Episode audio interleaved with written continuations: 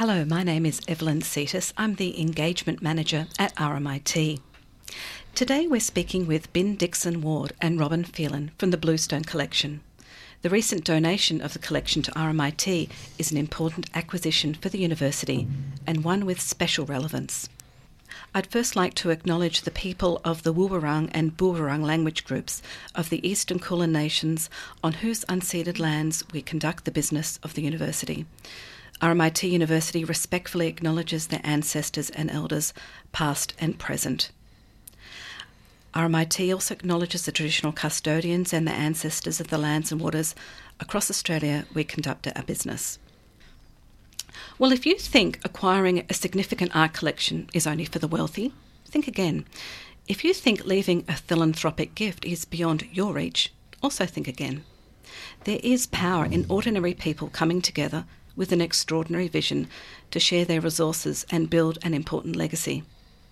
This is the story of the Bluestone Foundation, founded in 2010 by a group of craft supporters to build a collection that promotes contemporary Australian craft exhibition practice. It was always the intention to donate the works to a suitable institution once the Bluestone collection reached maturity after 10 years. The recent donation of the Bluestone collection to RMIT is particularly relevant. RMIT has a long history in teaching craft disciplines, and 13 of the artists represented in the Bluestone collection are RMIT alumni. A further two are lecturers at the university. Ben Dixon, Ward, and Robin Phelan are both artists. They're both from the Bluestone collection and are both committed to fostering the innovation and exhibition of contemporary craft in Victoria throughout Australia. They both have a strong connection with RMIT. Ben Dixon Ward is a graduate of RMIT Gold and Silversmithing and has exhibited in Australia, Europe, and North America and is the recipient of several awards for her jewellery. Describing herself as a digital craftsperson, Ben develops her ideas into objects using the tools of 3D modelling software and 3D printing. Robin Phelan teaches at RMIT in the School of Fine Art, where she is a candidate for a Master of Research. Her professional background is in visual arts education, museums, curation, and management. Robin's practice engages with place and site as inspiration. Welcome, Ben and Robin. Thank Hello. you. Thanks, Evelyn. well, my first question is how did the Bluestone Collection get its name? I think that one's for you, Robin. Yes, it is. It was a really hard task to find a name. I, I understand how bands have difficulty finding a name. So, early foundation members, um, Kevin Murray and Roseanne Bartley, and I and Fiona Hiscock. Um, the idea of materiality of craft was um, as we we're formulating what what it was that we were going to collect. So the idea of what was Melbourne and really it's the what we kept coming back to Bluestone, Bluestone collection. Um, we didn't really have any other options, so it was pretty easy. Yes, the, you know we you know the craft runs runs along the on the lanes. You know we we've all been to the lanes and contemporary art galleries, and um, you know we're tripping over bluestone cobblestones all the time. Yes, it's, it's lovely. Um, and the names you mentioned in that uh, foundation uh, group, they're all people who are um, strongly connected um, as as artists and um, um, uh, I would I'd say curators and critics and generally practitioners and practitioners mm. as well. And Anna Davern was one of the early members too. So we had a range of practice. And of course, Kevin and I knew each other from Craft Victoria, where we worked. And in fact, Roseanne and Fiona were board members at Craft Victoria, so there's a link there as well. Sure. Well, um, as a foundation member, Robin, can you? Uh, I'm really interested in how, as makers and members of the craft community, what prompted you to actually engage in collecting and starting this collection? Yeah, it was a way of um, acknowledging that there wasn't a whole lot of collecting happening in our institutions, and to piggyback off that idea that collection wasn't happening, and also there wasn't a lot a, a, chance to have a lot of debate around what contemporary craft was and where else to do that other than by exhibiting. So a few of us got together. It took us about a year to work out what what it was going to be. We copied a little bit the Flinders collection, but those collections are to do with making money. So very wealthy people put in quite a bit of money um, often use a curator to acquire pieces and then they're sold off either to the membership. We knew that we didn't want to do that nor to put in a lot of money, and we wanted to kind of fill the gaps and encourage new practice, contemporary ideas. Um, that is a risk perhaps for NGV to to acquire, for example. So um, that's where we are. And the key thing that we decided to do, and I ended up calling the old accountant from Craft Victoria, Kevin Nelson, and I said, "We're doing this. What you know? What should we do? How should we structure?" And he said, "Incorporate." Make sure go through consumer affairs, get a model rules, and incorporate yourselves. It protects your direction directors and helps you make a structure on how it's going to work. and what are the, the ramifications then of being incorporated? Well, it ended up creating a key provocation, which is what I'm really interested in, is that this collection, even though we keep it in our homes, it then gets donated to an institution. So when you're incorporated, um, you're a non-for-profit. So we weren't just we couldn't we can't sell our assets, which is the work. Uh, it needs to go if, say, for example, we were to to no longer exist, we would need to give our assets, the collection, to a like minded association. And the outcome of that is to find someone to donate it to who would love and care and have, have this great access to contemporary craft that hasn't been collected. Wonderful. Um, so it's been a decade uh, since the collection began, and yeah. in that time you've had new members come in. Ben, when did you come into the uh, Bluestone collection? I think maybe about five years ago. Um, I was invited to join by one of the current members of the time who I was sharing a studio with. From the way he was talking, I was really interested in the kind of um, accessibility and democracy of the you know the idea of the Bluestone collection, and Robin's covered some of those things. You know, the annual contribution is very affordable for you know someone who's on an artist's salary, which, as we know, is generally or an average of 12,000 a year. Um, and, you know, it's supporting other artists and encouraging exhibiting spaces to exhibit crafts by purchasing from those exhibitions. I think that you know you need to look quite carefully to find institutions that are kind of focused on exhibiting crafts and there's a small handful in Melbourne that do do that and of course then there's a wider range of you know artist initiated spaces and um, you know pop-up exhibitions and things like that. But really we, you know part of the bluestone's objective is about building a market for craft and that means building the retail not just retailers but the galleries that are exhibiting craft work. This is really interesting because um, we you know, the media sort of talk about, um, you know, the power of, of purchasing and, you know, things like, you know, looking at ethical investments. Um, you know, this is an, an interesting um, idea on if you don't be a pa- if you're not a patron yourself of, of these areas and supporting them in some way, um, how is that how is that uh, then going to have a market? How is that craft practice going to, to flourish? Mm-hmm. So you have a huge impact then. Well, uh, well, our, our quantum of um, spending isn't huge, but we hope that it is significant. Um, you know, I guess our annual spend, Robin, would be somewhere in the five thousand dollar range, something like that. Oh, a bit a bit under, but yeah. yes, and sometimes um, finance can shift across to the next year. Yeah, we're on yeah. empty at the moment, so we're just waiting for the um, the next lot of uh, fees to come in for this year. Yeah, so it's not a massive amount of money, but I think that um, you know by spending in galleries, um, you know, that is sending a message that crafts are important and that galleries should continue to exhibit crafts. But it's also, I think, for um, the artists that whose work we purchase. Um, you know, that's a, a line on a CV to be a part of a collection is is an important you know aspect of somebody's um, career trajectory, and it says to them that their work's important and you know what happens to the work you know in the long term in in in terms of the bluestone collection for it then to go into a significant institution like RMIT's collection really ups that um, status, I suppose, for the artist. And I think that when you are particularly, you know, early to mid career, finding collectors and finding a place for your work is an ongoing battle, and hopefully that that's what the collection can do for artists.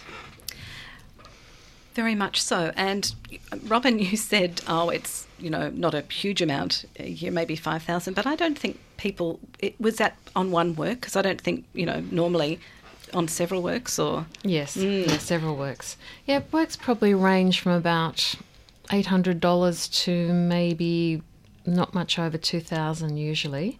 So it's about three works a year. Well, we've just had 10 years and that was 21 works. 21 there we go that's the so math there's there's the maths on it yes and um, i'm still thinking that a lot of people wouldn't go out and spend $800 on a on an art piece um, you know that uh, to, to build a collection. So mm-hmm. I think that is uh, very, mm. as you said, significant. And as Robin said, that you know the big sort of more uh, investment focused collections, you know, each of their members might be putting in 5,000 a year yes. so that you know their quantums are much much bigger and um, you know so we're not in that league of collecting at all so. Yeah, and there's an agenda about investment and hoping you know it gets the works then on those collections get put back on the market. Mm. You know the the value for this collection for me is the debate and conversation that happens around it. So that first year where we were working out, because we were incorporated, we needed rules. What is it that we're acquiring? What is it that we value? We value that the, the um, artists, craftspeople are exhibiting, that they're adding debate, critical debate about what craft is via exhi- exhibiting and us discussing it, um, saying something really important about materiality, and um, yeah, being involved in Melbourne, Victoria. So it's a it's a Victorian based collection. You need to be exhibiting in Victoria, and so Ben talked really well about the, the benefit and the, the joy of being collected by, as a craftsperson, but the debate and um, discussion that we have ongoing at each meeting and via flurry of emails, um, you know, justifying the champions who are, are choosing a work to acquire. Well, why? What's important? And it's hard to find that critique. And it falls across a lot of kind of areas. Like sometimes we might say, well, you know, this person is, you know, this artist has been exhibiting, you know, for a couple of years. they they've established an exhibition practice. They want to keep working as an artist. It's not their first graduation show work. Um, so, you know, and they're showing some, you know, thoughtfulness in terms of how they're working with their materials or the you know the concept of their work and how the the materiality and the and that concept work together. It might be that they're a, a, a mid career artist who's um, taken a shift in direction, and so that what we acquire represents you know a change in their thinking or a development in their thinking. So it's not that there's a set criteria um, as Robin said, it, it, kind of that evolves out of the discussion that we have between ourselves about the importance of a particular piece of work in, in that artist's career. So we're talking about craft works and all sorts of uh, pieces, ceramic, um, metal, yeah, so objects, yeah, so the, the jewelry, yeah, jewelry, um, metal, ceramics for sure, textiles. Mm-hmm. And we do collect, you know, it's a combination of all the things being in the right place at the right time. Who can get to the show? Who knows a show's going on? What money we have in the bank? Who can get to the opening? Who else can champion? So all these things mm. have to coincide, and then an acquisition's made. It, it really is about being very um, having an active participation in the arts, isn't it? What you're yeah, saying, absolutely, and and the engagement for me, the engagement with the other members of Bluestone has meant that I'm learning about you know art art forms that I'm not familiar with. Like I'm learning a lot from Robin about ceramics. Um, you know, I, my area is contemporary jewellery, so I've got a fair background in that, but um, ceramics and textiles are areas that I've not engaged with, and I'm fascinated by you know things that come up because of those materials and, and particular problems that artists have to solve and what the materials add to the kind of their thinking processes. Fascinating. The other members of the uh, the Bluestone collection, I mean, I know they must have an engagement with the arts, but are they all working in the arts or? They're all connected in some way. So some of the some of the other members are also practicing art or craftspeople. Um, some are more, I guess, their professional work life touches in the arts in some way, um, and you know this is you know part of their personal interest. They all have you know contributions to make in terms of the debate and and the um, discussion that we have in the purchasing process. Um, but yeah, not everybody's a practicing craftsperson. Mm, and it's interesting. We early on we thought um, that we would have this really big membership, and then then we would have this sort of curatorial body that happens. But that didn't really happen. So um, You know, it has evolved, and I've seen this kind of evolve through various discussions about what we do about membership over the years, and it really has evolved. You know, to a collection of relationships between the me- the membership, and um, so it needs to start with a relationship of some sort in order for those other relationships to endure. And I think having a massive membership of you know 50 people or something like that just you know people would drop off and that engagement wouldn't be nearly as um, as uh, intense yeah. and it's it has a lovely fluid thing with all associations. You have new members in, and a new energy comes, and then you get this peak of of activity, and then other people will drop back, and it's just sort of ebbs and flows. Which is really nice, Hmm. and a beautiful. That's a nice way to put it. That it's it started with relationships, very Yeah. definitely work relationships, and that's really how it has continued. uh, um, people can um, join, but you know, I suppose there's some requirements in terms of you yeah know, we whether what, they're accepted what we in. do is um, we when we're you know asking somebody to we ask them to uh, tell us about why they would be interested and what contribution they might make it's a quite a fluid process and um, and then we make a formal invitation for them to join because they're they're joining the association and you know by that uh, taking on the responsibilities of the the association um, when they do join. Now, one thing that really intrigued me is I'm thinking, okay, at the end of the 10 years, the collection is donated to an institution. What happens in the meantime? Where is the collection? Well, that's one of the one of the big glorious things about the Bluestone collection is that we keep it in our homes. Oh, And so, what it means is that we, um, the works need to, you know, they need to have a robustness about them because they are in domestic situations. You know, they're in people's lounge rooms and bedrooms and hopefully not their kitchens, but you, you know, they're being lived with. And we every six months or so we bring them all in together and we have a swap meet and swap them over. Yeah, they're works that are being lived with, which is a really you know they're not they're not being kept in you know climate controlled conditions. They are living in the real world and you know the way that and it's really nice having a piece like we I had you know, over the years I've had several pieces in our lounge room at home and you know, you're looking at them all the time. There it is next to the telly or whatever it is. And it gives you time to reflect on it and kind of think about it in, you know, in a way that you wouldn't if you were just going to visit it in a gallery. Something very dynamic about um, living with, with art, with craft. Um, yeah, and that knowing been- that you're living yes. with it for a certain amount of time, and it nestles in with the other, other things in your collection. And um, uh, we've started an Instagram account recently, so we're encouraging shots of um, the, the works in domestic situations. To say this is my turn with you know Connie Agostino, and which is a recent acquisition that we've made. And um, actually, I can take more. Less robust works now because my boys have grown up.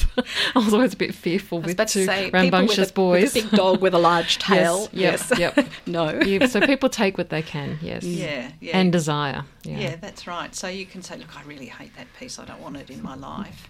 and you know, that's one of the beautiful things about this collection. Are there there are pieces in there that you don't like necessarily, um, but, it's interesting to engage with the process of how why that was acquired, and you might appreciate it for. Um, you know, intellectual reasons, but not aesthetic reasons or whatever. Um, and then there are pieces that you do love and feel particularly like I want. Oh, yes, that was mine. I wish I would live with that all the time.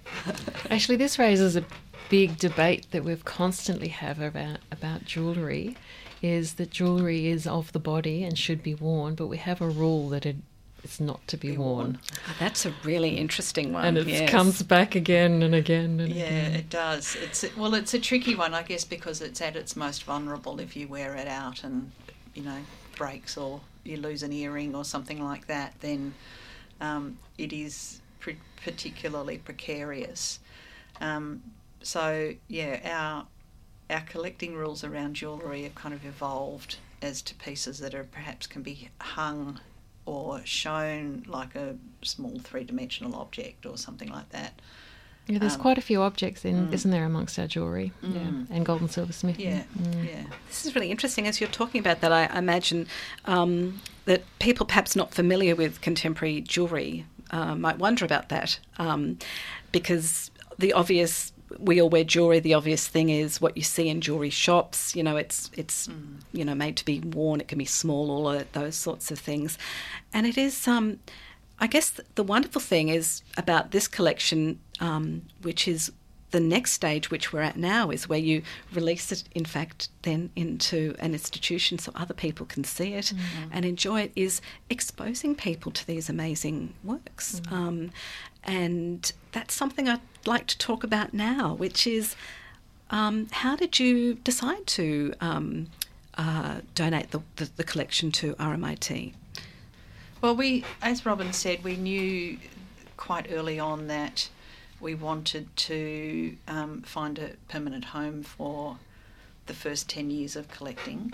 Um, so the process really started well, four or five years ago about talking to you know various institutions, curators, and what have you about what would be the sort of constraints or um, what would they be looking for if we were to offer it, and just trying to get a scope, a feel of what that might be. If it was getting close to t- the 10 years, and oh, we've got to do something about this, you know, get onto it. So we decided to hold an exhibition and invite all the collecting institutions that we could think of in Victoria to come along and have a look at the works. And from there, we did that, and from there, we invited expressions of interest and that's the process that we Mm, used really.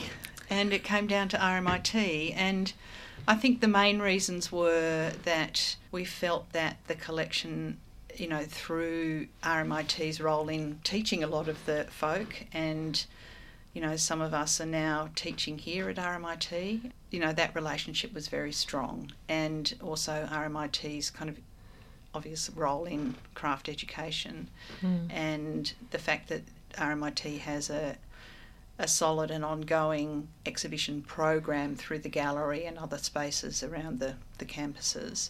And because it was a diverse collection, that it fitted in kind of conceptually and in terms of form and material, those were the kind of thinking that we put together, I Mm. guess, in terms of why RMIT. Yeah, I'm so proud.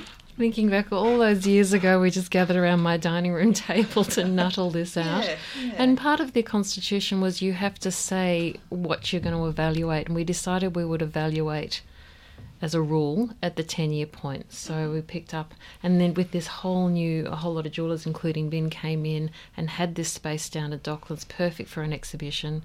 So invited um, institutions in and galleries, but also the um, makers as well to see the whole collection, whole 21 pieces Yeah. beautifully displayed at one, that one was time. that was Looked lovely. great. Yeah, and we had um, Alison Inglis, who's um, uh, manages the curatorship program at Melbourne Uni, open open the event for us, and she made a really interesting observation in that, you know, just she was looking around the works and she said that what what stood out for her was that it was a collection that represented the collectors, and um, it you know it captures a period of time in, in Australian contemporary craft. She was also really kind of very interested in the kind of the the democratic nature of the way that the organisation was put together and the accessibility of collecting. So it was really nice to hear Alison's point of view about those sorts of things.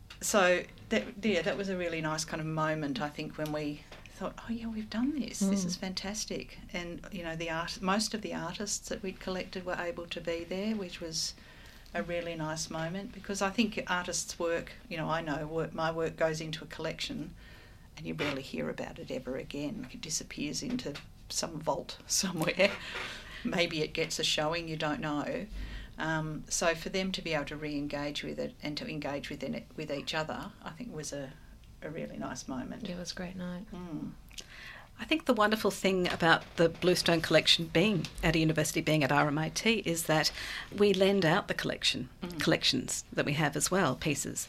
So it, it does mean that, as you said, those works that you felt were significant from that time period will be, you know, sort of, um, I guess, uh, uh, public for the curators, future people, um, you know, be able to make selections and uh, and those sorts of loans, um, as well as internally through the university. So it does give more exposure. Yeah. Yes, which the fact that RMIT is a researching institution is also really important in that you know these works become available to researchers, um, whether it's uh, students who are researching particular craft techniques or whether it's um, kind of postgraduate research or even post postgraduate high degree. something like that. But yeah, so that and you know, and I know research is a, a you know one of the activities of curatorial work as well. So that it, it does have that you know that relationship to ongoing knowledge development and um, and historical knowledge development. Yeah, and research is about exploration and taking risks. And these works that we've acquired are challenging. You know, an institution would not take a risk in acquiring works like this. So they're not from really well. So one of the other criteria is that the, that the um, artist has not been acquired already in established collections. So yeah, they're challenging. They're risky, exciting pieces. Yeah. Although it's interesting because a lot of the artists since the Bluestone purchased their work have been subsequently acquired Mm. by National Gallery in various institutions around the country and overseas. So they are now collected. Yes. yeah. You're at the uh, the forefront, We which are. is uh, which is great. I guess as and I hate to use the term ordinary people because you're quite extraordinary in what you've been doing, and um, as artists, I always think artists are extraordinary anyway. Is that you've you know done something that leaves a legacy already, and it's going to be important for craft in Australia for artists, but also for students, um, as you said, for research, having this available to them, being able to see. I mean, the most amazing thing is to being able to see works in, you know, real rather than virtual. But you don't get a sense of the materiality of how things are, made right. un unless you see the object. So at the beginning, was that something that you sort of thought about or reflected on that that the impact that this might have on or maybe it's something that's evolved on actually donating this collection? No, not at the very start. That donation idea only came up through incorporation. We were really interested in being kind of provocative and sort of poking institutions. Well, if you're not going to do it, we're acquiring, and look at us. You know, us. You know, at what we pay per year, we are going to inquire because we believe that this is important. You know, NGV, the Cicely and Colin Rigg Craft Award, was no longer it had turned into a design award. Um, I did my postgraduate thesis on the state craft collection and, and understood the importance of that, and that had finally been dispersed out into the regions. So it was im- important to have collection that was historical, and that's, and that's what it's ended up being. So it's that's really exciting. But no, initially it was about getting together, critiquing, um, talking, being active, encouraging exhibition, getting out to exhibitions. And I think, you know, in part, some of that, you know, the nuance of um, the research and opportunity for students and what have you to see the work did come through RMIT's um, proposal. And that's not something we expected, but certainly we're very delighted about. Hmm. Now, Ben, your family also has a, a history of generous giving to RMIT. Um, can you just briefly tell us Oh. about that? Yeah, okay. Um, my mother decided to uh, hand over the our family holiday home down at Dromana, which is popularly known as the Butterfly House. And she'd inherited that from my grandparents. And we lived with it and loved it for a very long time, but had come to the point where we weren't weren't using it basically, and felt like it needed a new life. And Mum was very reluctant to sell it on the open market um, because she was well we were aware that the house has architectural significance. It was designed by Chancellor and Patrick back in 1954 and uh, sort of represents kind of the height of Australian modernism, I think. And, you know, it's a fairly way out design for its time and what have you. And it was, it's pretty much intact in terms of there's been no alterations. It's got the same furniture that my grandparents purchased when they bought it. It's got the same colour scheme. It has been painted a few times, but it's got the same colour scheme.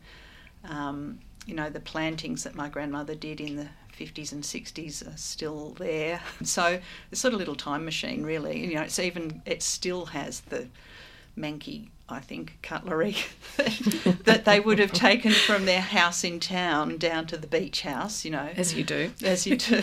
and the odd, you know, odd mixture of glassware and crockery and stuff like that. So as I said, we were not feeling like we were able to give it the life it deserved and felt like it needed, because of its architectural significance and its historical significance, we felt like it needed it needed a, a guardian in a sense. And we uh, approached RMIT knowing its interest in design and architecture. Uh, Margaret Gardiner was the Vice Chancellor at the time and she basically said, yes, we'd be very interested in taking it. And so we were really pleased that RMIT had been able to not only take ownership of the house but also to look after it. They've uh, modernised some of the facilities so that the showers work. Um, Indoor plumbing is always a great thing. oh, that's right. I mean, they did sort of before, but you know, you had to know how to trick it into working. Um, and so now it's used for a writers in residence program that's particularly lovely. It's a very small house, and what it means is that a writer can spend some time down there working on finishing their thesis or their novel or whatever it might be. And from what I understand, it's used quite regularly and also, you know, one of the stories I've heard recently is that um, there's a, a group of neighbours that have kind of adopted the house and its visitors, and people keep an eye on what's going on down there, and I think that's really nice. And there's now a little Chancellor and Patrick um, group in Dromana where the house is, other people that own Chancellor and Patrick houses, and they've all kind of come together around the Butterfly House and RMIT's engagement with it, um, which is really nice. I think that you know that kind of community thing's great, but you know that's just a little side story. But that's right, we donated the the house. It must have felt wonderful for the family to know that it was actually being used in a creative yeah, way as well. Yeah, I think so. Looking, as I said, we weren't using it, and an unused house is a very sorry thing. And um, we were fortunate in that all of us already had homes. Um, and you know it would have been great to have the money from the sale of it but i think that the the reward that we get from knowing that it's been used and that it has you know a role in in you know a creative life or creative lives um, is a better reward from than the sale of the house would have been um, and it, it kind of I see it as a bit of a kind of a legacy from my grandfather, who was a bit of a he well he was an autodidact. He finished school when he was 13 years old, had to go to work as a grocery boy. You know, came from a not very wealthy family, and he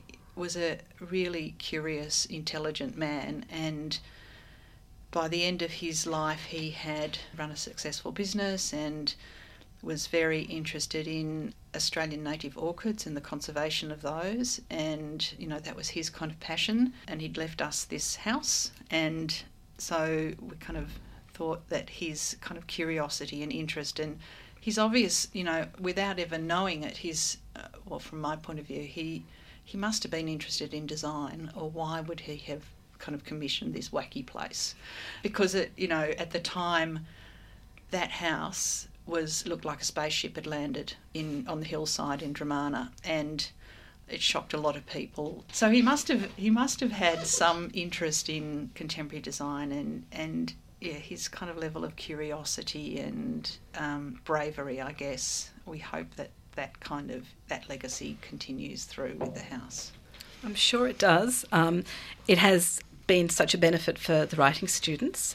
I hear that there are um, hopes that um, art you know artists can join them and do collaborative works down there mm. and uh, as a thinking space mm. because it's a, a space that uh, sort of um, inspires for that yeah, reason yeah and I just go back to those words brave curious intelligent mm. which also seem to sum up the Bluestone collection as a group and as as a collection of works and it is um, again a, a, wonderful legacy that um, you've put together and I wonder what, what for the next 10 years? Is there a Bluestone too? Oh, there is there indeed. Is, yes, we we're six, we're just counting them on our fingers as we walked in. Six pieces for already? Bluestone 2 yeah. already, yes. Yeah. Oh. And uh, so this is another 10 year project? Well, we've actually put five years on it. Okay. Um, just just because we weren't so sure about how our energy was going to go. Um, but I sort of feel like, you know, the that the energy is still there for it. So it may go on to 10, but we will reevaluate it five, years, years, and yeah. see what see where we are then. How exciting. A five year plan is always good, yeah. especially at the beginning of a decade. Yeah. well, that's right. Well, thank you, Ben and Robin, uh, for talking about the Bluestone Collection donation. The Bluestone Collection will be regularly shown around RMIT campus and available for research. And the first temporary display of the collection will be at the refurbished RMIT Carlton Library, uh, and you can see it from mid March. Thank you so both exciting. for joining me. Thank you.